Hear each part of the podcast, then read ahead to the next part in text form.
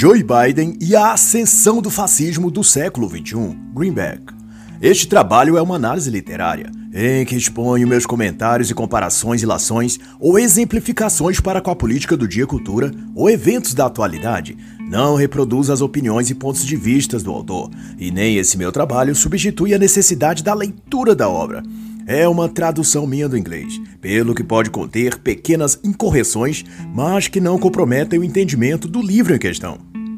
Greenback é escritor com mais de 20 livros escritos, desde temas políticos e filosóficos à ficção e literatura infantil. Ao menos 8 de suas obras estiveram em primeiro lugar na lista de best-sellers nos Estados Unidos. É também radialista, apresentador de TV, comentarista político e palestrante. Numa de suas apresentações, chegou ao público de 500 mil de pessoas reunidas para escutá-lo. Além de tudo, ele é um exemplo de superação pessoal, conservador e intelectual de primeira grandeza. Ele perdeu sua mãe e, pouco depois, seu irmão, ambos por suicídio. A fé, a coragem e o senso de propósito lhe resgataram e o direcionou à vida que possui hoje. Esta obra, por sua vez, discorre acerca do avanço e perigo do globalismo, guiado dessa vez por sua nova estratégia, a chamada Grande Reinicialização, apresentada ao mundo desde o Fórum Econômico Mundial em 2020, anunciada pela elite internacional financeira. É propagandeada como uma iniciativa positiva e de grande benevolência para todos. A grande chance da humanidade viver sua melhor fase e derrotar os males que atrapalham a vida e felicidade humana. Mas Greenback dilucida aqui o quanto isso não passa de um engodo para atrair o apoio das massas e distraí-las enquanto a verdadeira agenda de Great Reset é posta em prática. E o autor, então, vai desvelar essas narrativas e mostrar que um dos pontos centrais dessa iniciativa de reinicializar a humanidade é fazer as pessoas cada vez e definitivamente mais dependentes do governo e das megas corporações globais. Greenback vai, então, dizer que esse tal Great Reset, ou Grande Reinicialização, não passa de uma versão real e aterrorizante do admirável mundo novo de Huxley. Além disso, Greenback vai além do que outros autores escreveram sobre o Grande Reset. Ele discute o papel do governo Joe Biden e dos democratas na agenda da Grande Reinicialização. E de carona com isso, as restrições de conteúdo, censura e banimento das redes sociais que empresas de mídia social estão fazendo, como Facebook e YouTube, bem como também o ambientalismo e agenda verde, o ativismo racial do Black Lives Matter, do movimento LGBTQ, políticas de gênero e feminismo. Tudo isso está alinhado à Grande Reinicialização, e cada uma dessas coisas cumpre uma finalidade que, no somar das partes, pretende, enfim, concluir o jogo e dar o checkmate global, onde tudo estará encaixado e nada será mais possível de mudar. E nisso tudo, o que observa o autor é de que tanto Biden, o Partido Democrata, as plataformas digitais, as Big Techs, etc., confluem em atuação para criar essa nova ordem global, que chamam agora de Grande Reinicialização, e que, por certo, se fundamenta na superficialização da cultura, na remodelação da economia e no completo controle das liberdades e das vidas das pessoas a nível global. O Grande Reset, vai então dizer o autor, é uma medida abrangente e que altera todas as partes da sociedade, desde o que se assiste na TV até a comida que as pessoas consomem. Sua base está firmada em grupos seletos extremamente ricos, líderes de grandes empresas, ambientalistas de renome, funcionários de alto escalão dos governos e banqueiros. Suas metas, se formos reduzir e simplificar, são transformar a economia global, eliminar os mercados livres, impor um novo sistema social e político, controlar o que as pessoas pensam e apossarem da propriedade privada, daquilo que as pessoas possuem. Em termos de iniciativas recentes, a pandemia de Covid-19 foi a justificativa para a introdução de muitos pontos nessa agenda de reinicialização, concomitante às pautas das mudanças climáticas, que será o carro-chefe daqui para frente em tudo que diz respeito a essa questão.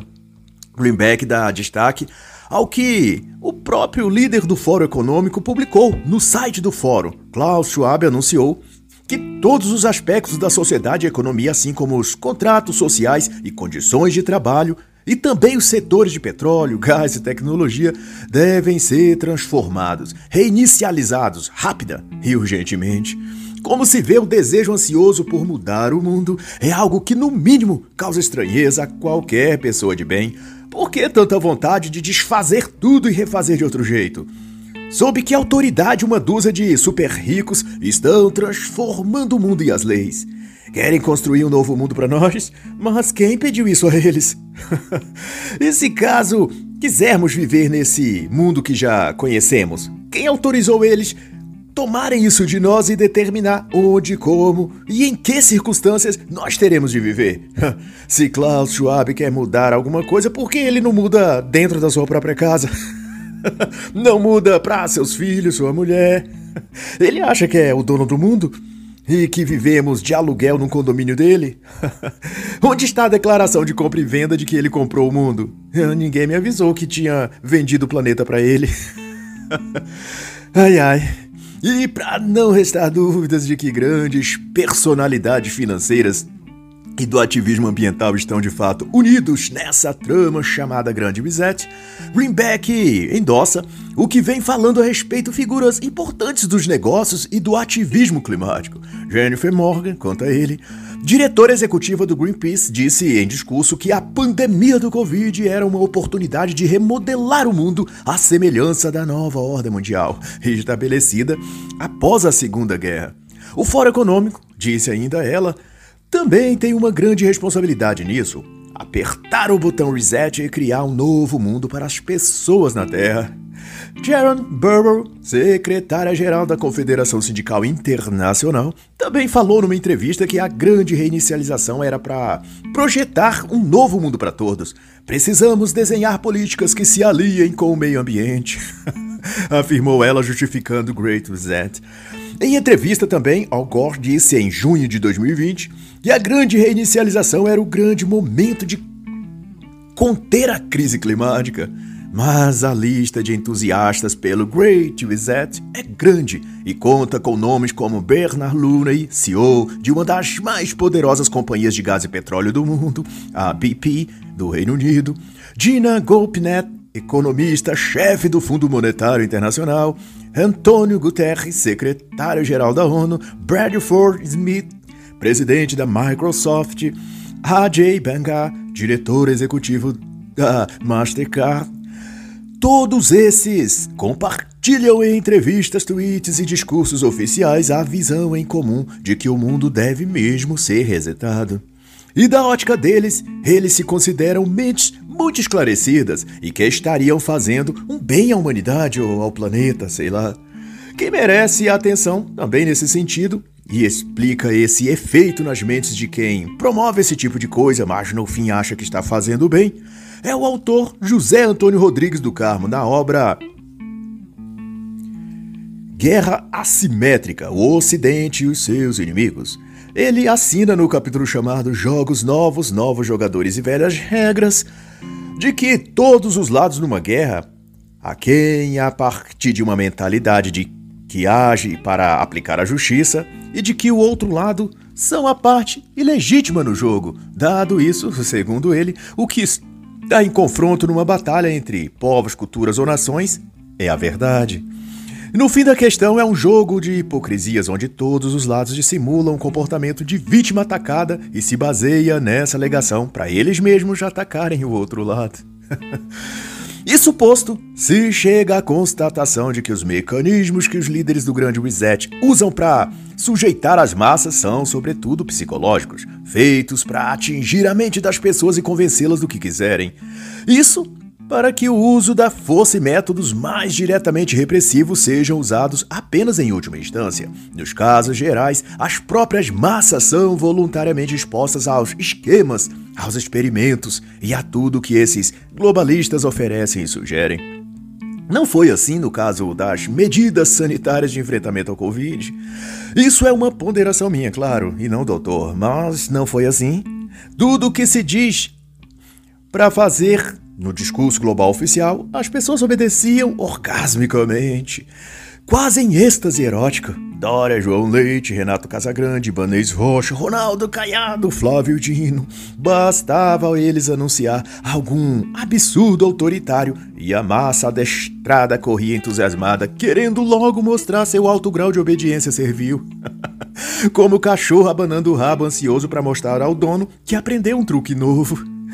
Fato é que a grande reinicialização é uma formatação da política e economia, que em comparação nesses aspectos aproxima-se do fascismo e autoritarismo, mas estrategicamente seus idealizadores usam em sua linguagem outras palavras para descrever essa agenda global.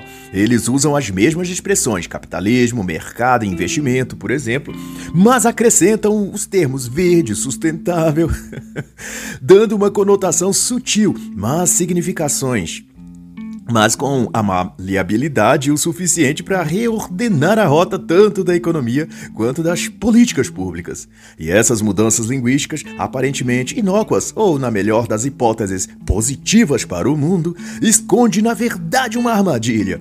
E como as mudanças de milésimos na trajetória de um navio, no destino final, aquela pequena alteração resulta em um profundo afastamento da rota final, do destino pretendido.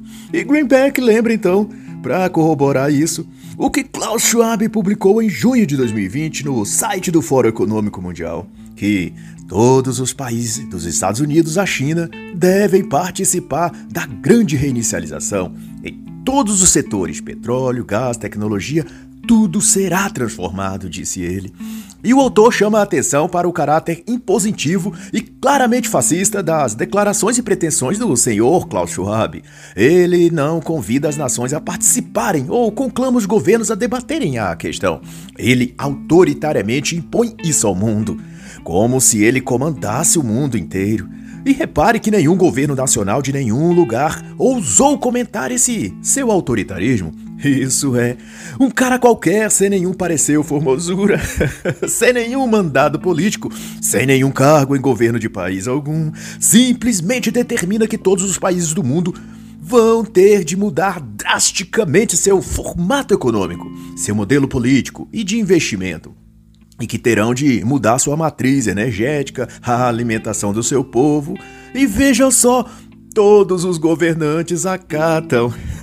E Greenback então vai afirmar que cada um desses ideais, ou cada uma dessas ideias, é uma peça que monta um quebra-cabeça, que se conecta, portanto, a formar um esquema muito maior, muito mais radical. E no caso, portanto, de que os governos racionais se submetem a tudo que é determinado pelo Fórum Econômico, é que o Fórum e o senhor Klaus Schwab são apenas porta-vozes de um poder maior e que controla tudo a partir das sombras. E nesse contexto vou então recomendar 3 obras fundamentais e elucidadoras quanto a essa questão. A Agenda Oculta, de David Horowitz, O Partido das Sombras, também dele, e Os Estados Unidos e o Partido das Sombras, de Paulo Henrique Araújo e Ivan Kleber Fonseca.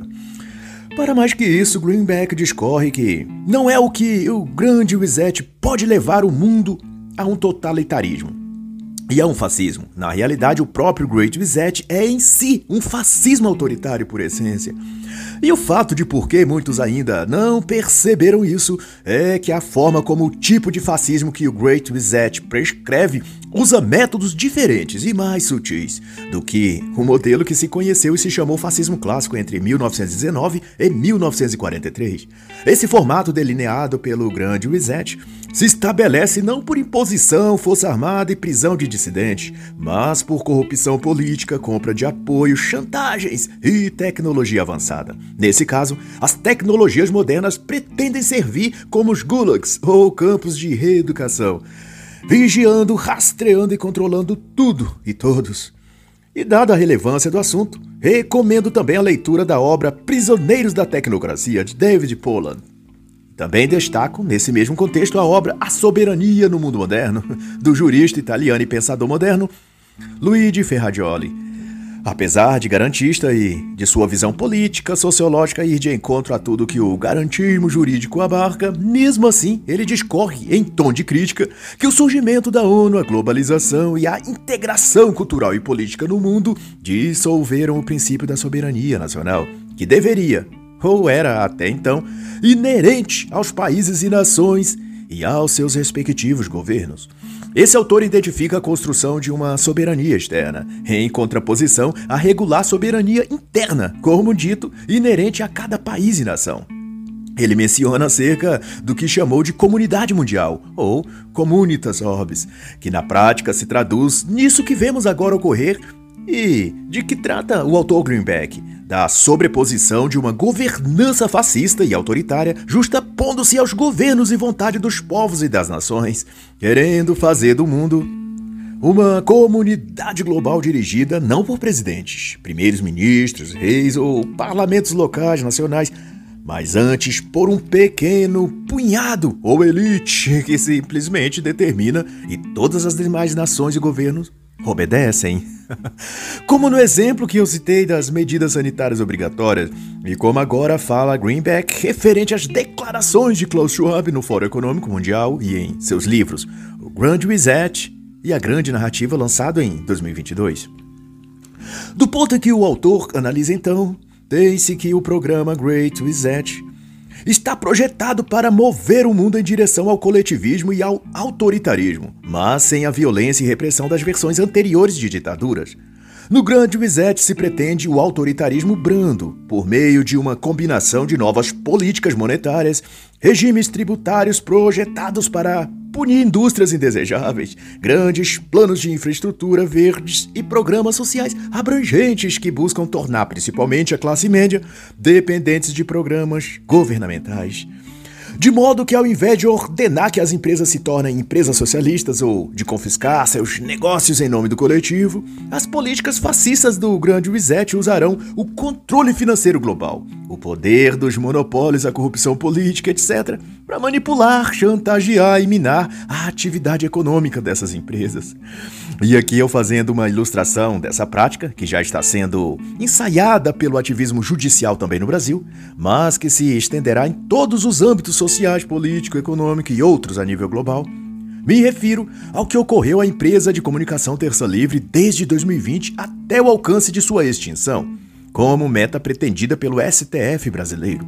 Todas as medidas autoritárias tomadas pelo judiciário do país foi nesse exato modelo, descrito aqui por Greenback. Ameaças de prisão mediante acusações de crimes fictícios, como discurso de ódio, ataque à democracia e fake news, bloqueio de créditos, cartões e movimentações bancárias, sufocamento financeiro impedindo judicialmente de até os proprietários da empresa receber doações financeiras de indivíduos particulares que queriam patrocinar a causa de promover um bom jornalismo e cursos de filosofia, idiomas, psicologia e outros.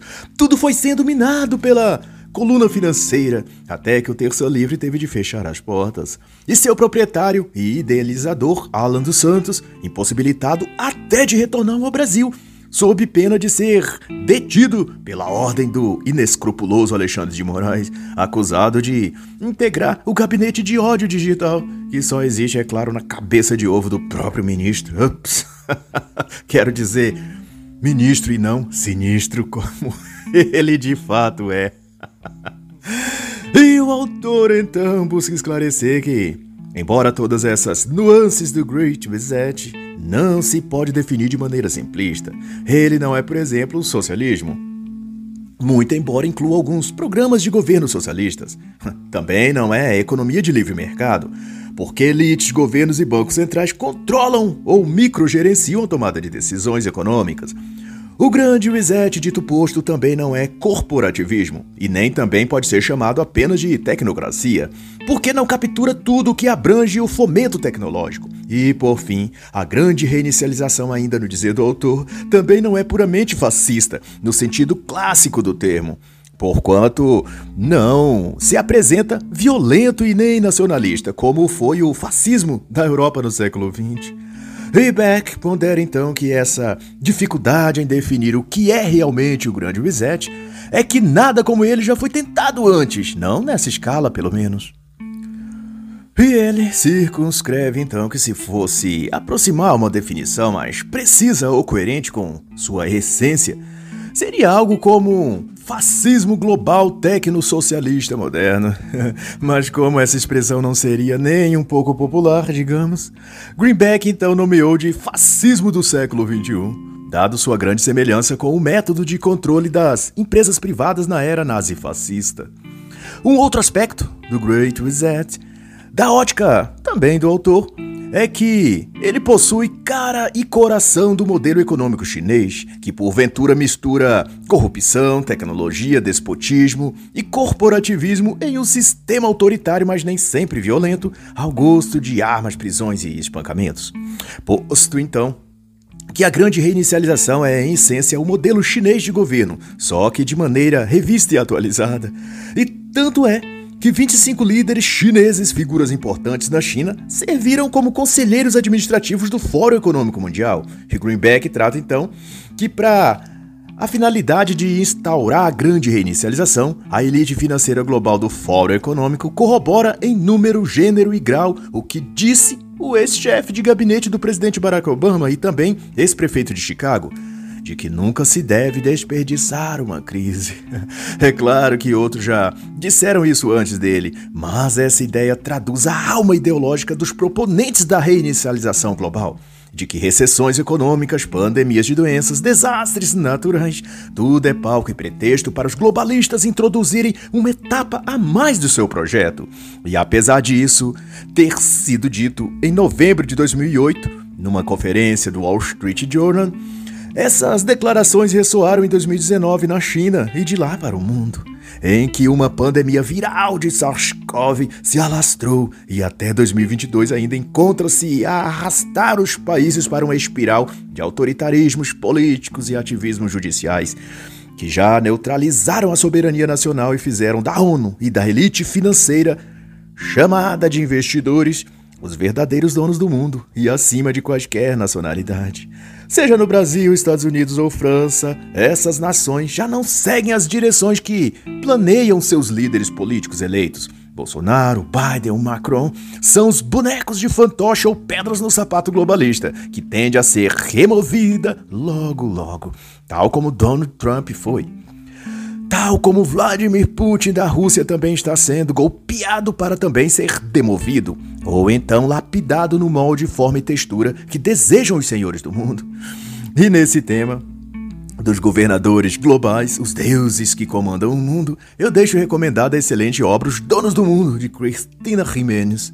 Mas, para além disso, também não deixo de notar o que há de similaridade entre o que analisou o reverendo senhor padre Leonel Franca, falecido em 1948 na obra A Crise do Mundo Moderno, em que ele enxergou um veio espiritual ou metafísico nas civilizações, de onde se ramifica, como no sistema nervoso, para todas as demais partes do corpo, nesse caso, o corpo social, cultural e ideológico da nação. E essa ramificação ou estrutura metafísica não se vê, mas se sente no agir e executar de decisões políticas, leis, e nas manifestações culturais e outras, que se apresenta na sociedade mediante ou por intermédio das instituições.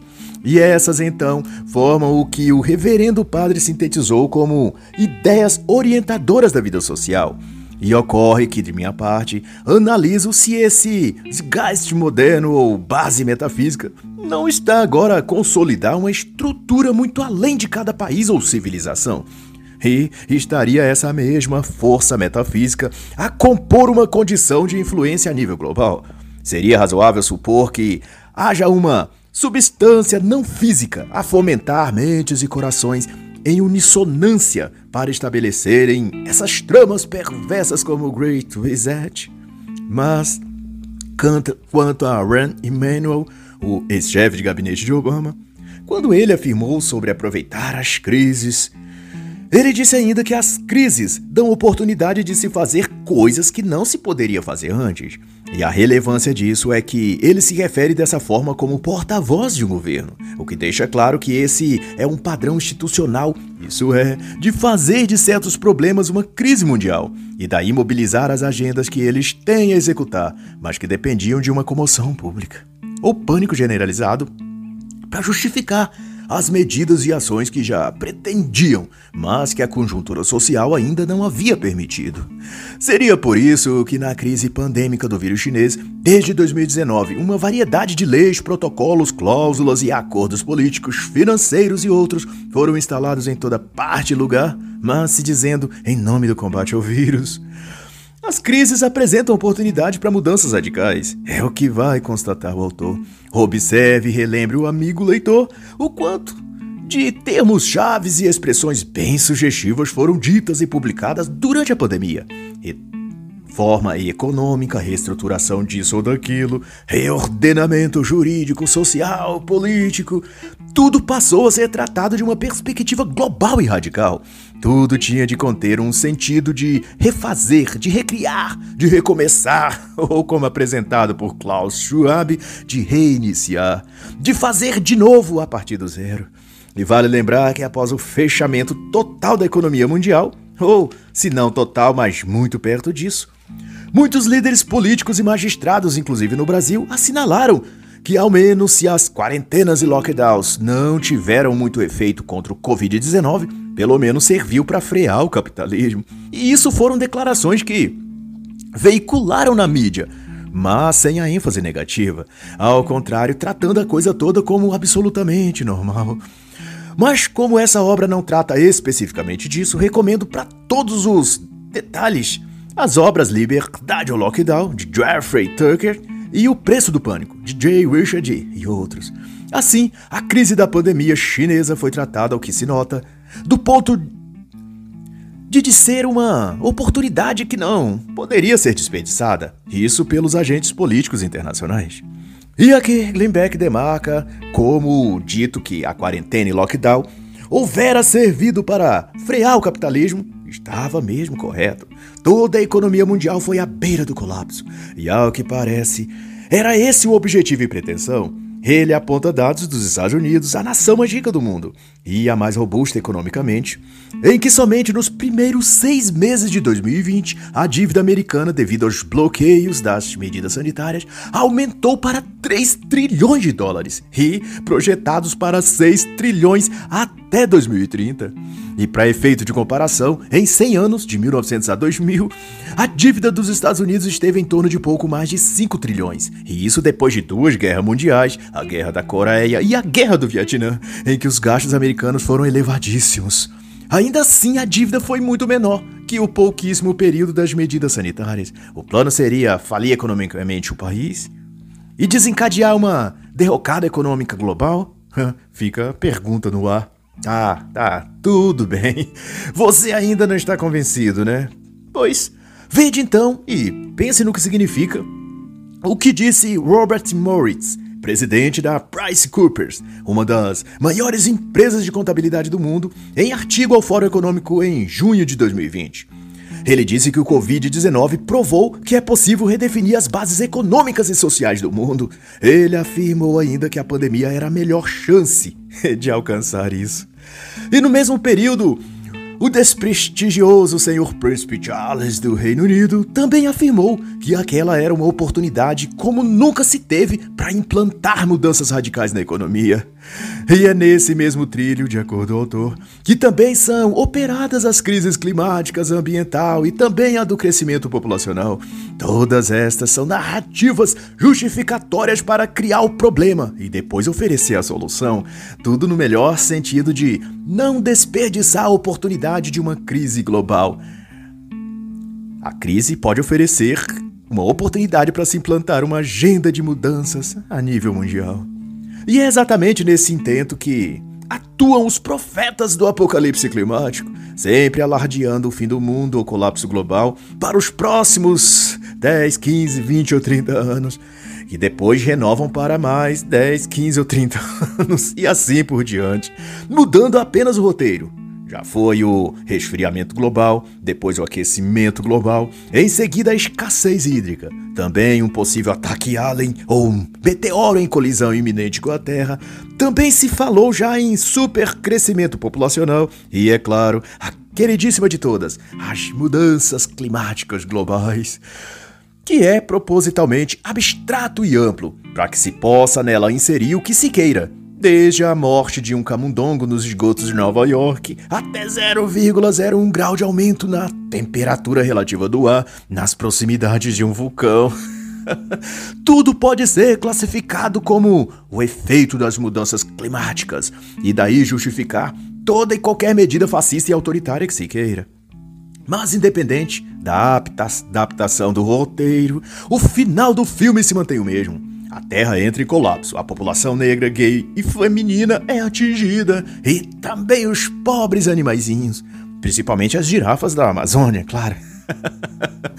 E o mundo vira um caos, mas espere, os nobres super-heróis e abnegados X-Men do Vale do Silício e do mercado financeiro vieram nos salvar. Viva Bill Gates, Soros, o Clube de Roma, Bezos, Zuckerberg. Os super amigos do planeta vão livrar o mundo dos inimigos do clima. Não entre em pânico, amigo. Aliás, se você for, é claro, parente de alguém da família Rockefeller ou Rothschild. Se você não for, bom, eu vou nem comentar. Dou só um aviso: comece a rezar. Mas Deus é por nós, irmão. Deus é por nós. E isso posto, é dito pelo autor que o ambientalismo, que promove o discurso de mudanças climáticas, é formado por grupos, ONGs e a elite econômica mundial. E sua tática para manter cativamente das pessoas congeladas no medo do desastre climático global, como é, inclusive, o título de um dos livros de Bill Gates. O segredo para manter essas pessoas permanentemente prisioneiras desse discurso apocalíptico está descrito por Greenback em 4 etapas. 1. Estabelecendo um cronograma flexível. Isto é, não dizer às pessoas que o desastre iminente está em vias de acontecer, ou seja, no curto prazo. Melhor que não dê datas ou que esta seja no transcorrer de anos vindouros, para que não se cumprindo as pessoas não lhe dê mais crédito. É preciso um prazo razoável, mas também não tão longo, para que o público se sinta confortável com o cálculo de que nada lhes atingirá na sua geração. 2. Propondo soluções potenciais. Nunca fazendo uma previsão catastrófica sem dar ao público uma esperança de solução, dizendo que já se está produzindo uma forma ou tecnologia que irá resolver o problema. Se as pessoas caírem no desespero de que não há esperança de sobreviverem, elas irão provocar elas mesmas um colapso generalizado, com depredação, assassinatos e todo tipo de desordem incontrolável. É preciso mantê-las na rédea, apesar do apocalipse previsto na profecia ambientalista dizer que uma catástrofe pode acontecer, mas que a solução já está sendo providenciada. Número 3. Criando consenso. Essa tática significa encontrar alguns cientistas que apoiem alguma parte das afirmações sobre o desastre climático e depois fingir que os tais cientistas apoiam tudo o que os profetas do caos afirmaram. As pessoas não verificam mesmo as fontes originais, nem o conteúdo inteiro do trecho citado, então aquilo passará por verdade. 4. Mudando constantemente as previsões, ou seja, antes de se tornar evidente que aquela previsão apocalíptica está incorreta, faça uma nova previsão. E então, repita as etapas 1, 2 e 3. E se o amigo leitor quiser saber mais sobre todo o embuste climático, eu indico as obras Manual Politicamente Incorreto das Mudanças Climáticas, de Marc Morano, e Psicose Ambientalista, de Dom Bertrand de Orleans e Bragança. Vale apenas aqui ressaltar que essa postura alarmista e apocalíptica é um script que os fantoches dos senhores globais foram incumbidos de seguir. Joe Biden, enquanto o autor, disse em discurso um pouco antes de ser eleito que as mudanças climáticas são uma ameaça existencial ao nosso futuro e que estamos ficando sem tempo para lidar com isso. Jeff Bezos, outro super-herói de brinquedo, publicou no seu Washington Post que a mudança climática é uma emergência e uma ameaça à vida na Terra, que uma catástrofe indescritível está em rumo de acontecer. E assim as marionetes fabricadas para implantar o medo e deixar as pessoas permanentemente abaladas emocionalmente, utilizam de palavras e expressões sempre apavorantes e fortes para causar impacto psicológico. Um joguinho de palavras que todos estariam blindados e imunes se assistissem menos Rede Globo, CNN e se dessem menos crédito a Antagonista, por D360, Portal 247, Folha de São Paulo, Estadão, Márcia Tiburi ou a políticos do PT, PSOL e esquerdistas em geral. Ah, é claro, não posso esquecer de Greta Thunberg. Pare de dar atenção ao que ela fala também. Isso só fará bem a você. Você acha mesmo que a Greta, ou os que fabricaram ela, os líderes políticos e os tecnocratas bilionários do Vale do Silício, acreditam de verdade que um desastre de proporções bíblicas está prestes a acontecer e que extinguirá vida neste planeta? Você acha que é nisso que eles acreditam? Sério mesmo? Então por que eles compraram nessa pandemia de 2020 e 2021 mansões à beira da praia, ilhas paradisíacas, jatinhos e helicópteros e passam horas e dias refestelando-se em clubes e boates com muita bebida, drogas e sexo? Você acha que alguém que acredite que o mundo está no fim se comporta com toda essa volúpia e despreocupação?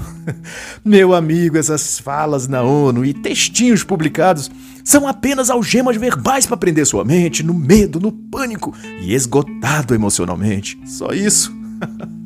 Ah, tá. De novo você tem dúvidas, né? Então lá vai.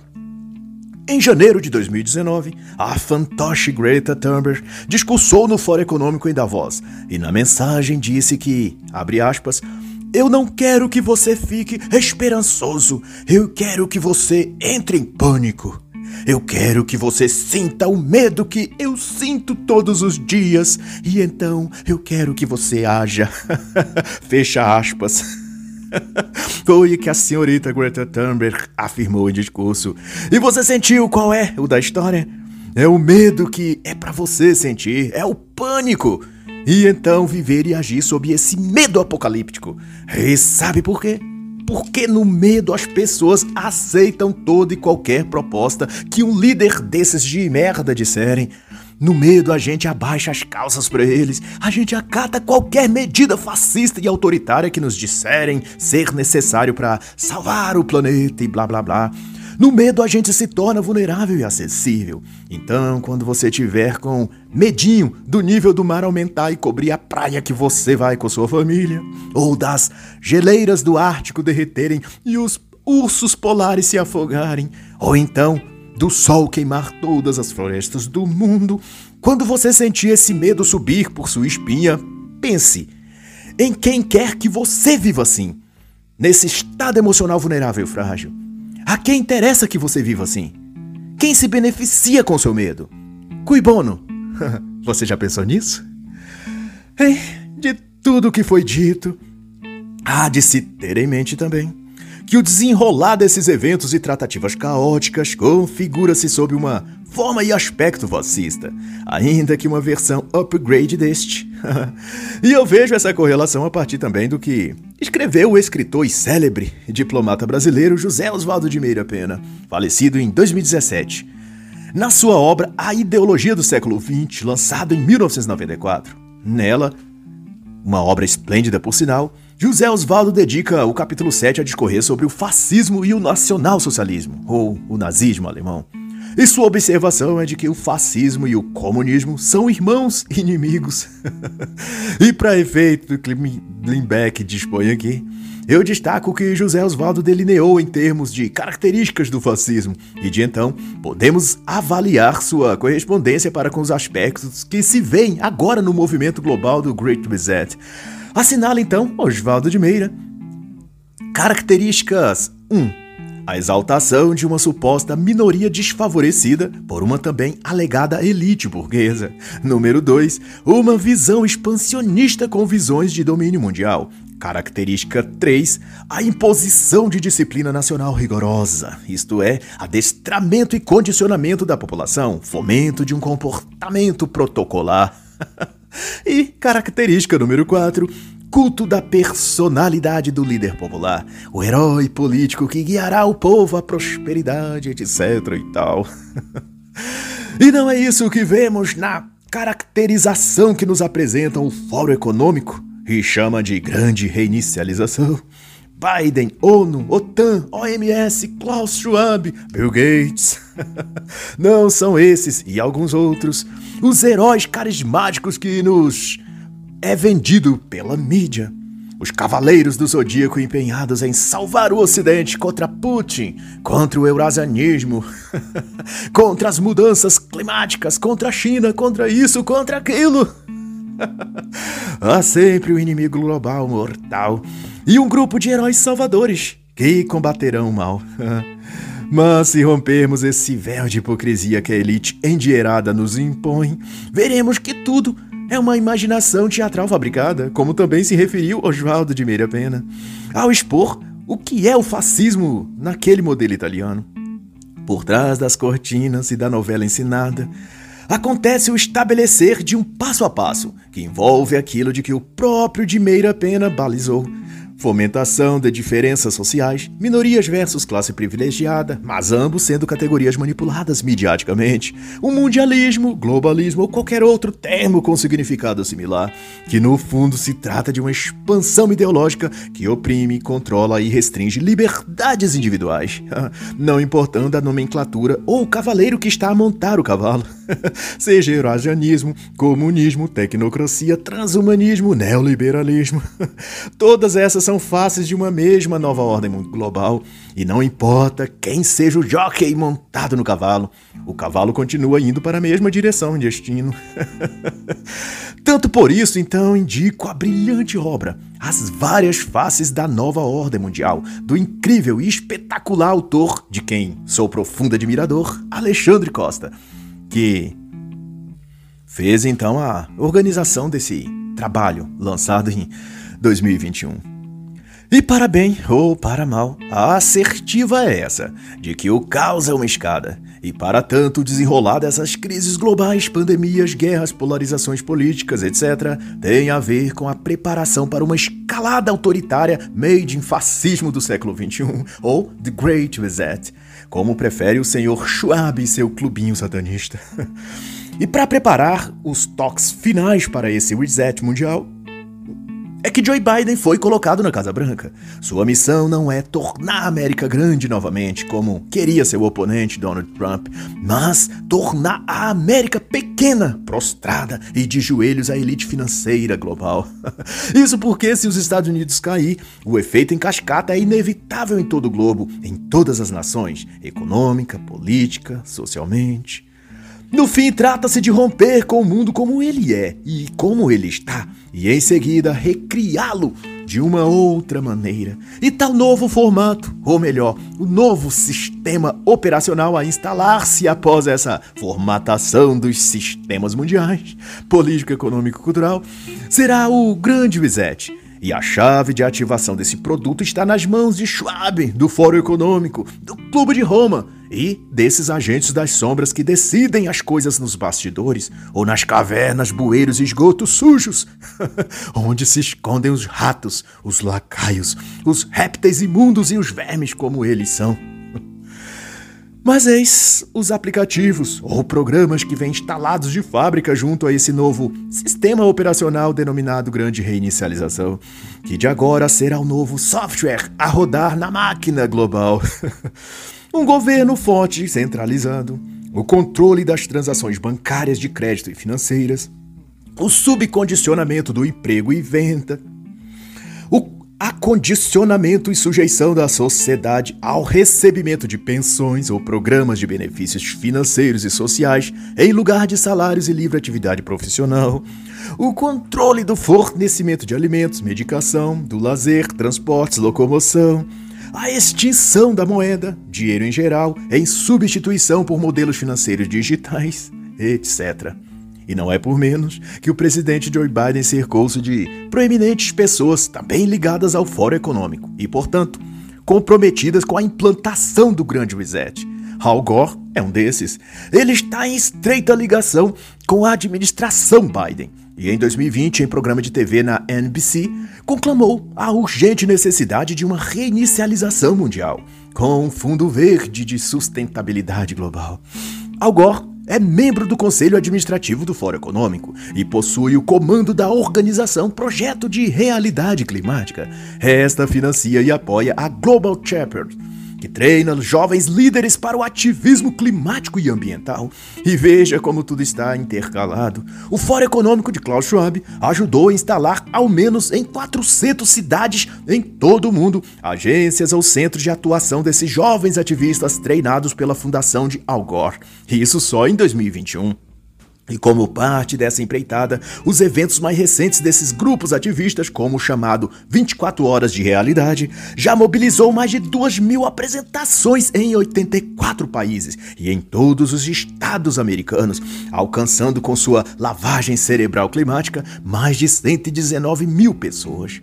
John Kerry, figura proeminente do Partido Democrata, aliado de Joe Biden, empresário influente nomeado por Biden para atuar na força-tarefa de mudança climática e que não menos atua no gabinete presidencial do governo Biden, é outro que está profundamente envolvido com a grande reinicialização.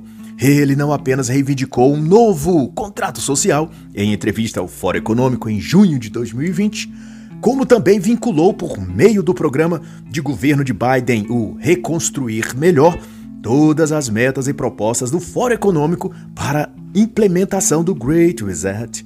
É ele quem faz a conexão entre Klaus Schwab e Biden, no sentido das determinações da agenda climática do Great Reset e os planos de governo e políticas públicas americanas. É dele também as ideias que abarcam o governo americano na gestão de Joe Biden, traduzido num discurso do próprio Biden, em que ele disse que os Estados Unidos deveriam reinventar o capitalismo, isso no sentido da tal sustentabilidade. E as estreitas ligações de Joe Biden ao Grande Reset, por através de pessoas ligadas ao Fórum Econômico, vão para além do espaço e tempo que poderia ser comentado aqui. Só a leitura dessa obra por completo poderia dar um panorama geral a você, amigo leitor. Por isso eu recomendo a leitura dessa obra em questão. Mas para uma noção um pouco maior, Greenback aponta também que o próprio Biden fundou o Instituto Biden em 2017 e após reuniu-se com Klaus Schwab para receber dele, segundo declarações do próprio Joe Biden à época, conselhos para o futuro do Instituto. E além disso, Biden tem também estreitas relações com David Horberstein e Lawrence Fink, presidente e CEO da BlackRock Investimentos e conselheiros no Fórum Econômico. A vice-presidente de Biden, Kamala Harris, também está atrelada a tudo isso. Ela é apoiada já de longa data por Mark Benioff, CEO da Salesforce, empresa global no mercado de software, inteligência artificial e fomento de startups de tecnologia, e também membro do Conselho do Fórum Econômico Mundial. E por fim, para que não reste dúvidas, o já citado John Kerry, que atua como um porta-voz presidencial nessas questões, disse em entrevista logo após a eleição de Biden que a grande reinicialização acontecerá rápido e intenso como nem se pode imaginar. E a votação recorde de Joe Biden nos Estados Unidos já era, segundo ele, o início desse reset. E um ótimo reset, disse ele ainda, no tom zombenteiro e de superioridade peculiar aos que têm a alma tatuada com a marca da besta, sendo ele próprio um besta. Mas Deus é por nós, irmão. Deus há de ser por nós. E assim encerra a análise da obra Joe Biden e a Ascensão do Fascismo do Século XXI, de Greenback.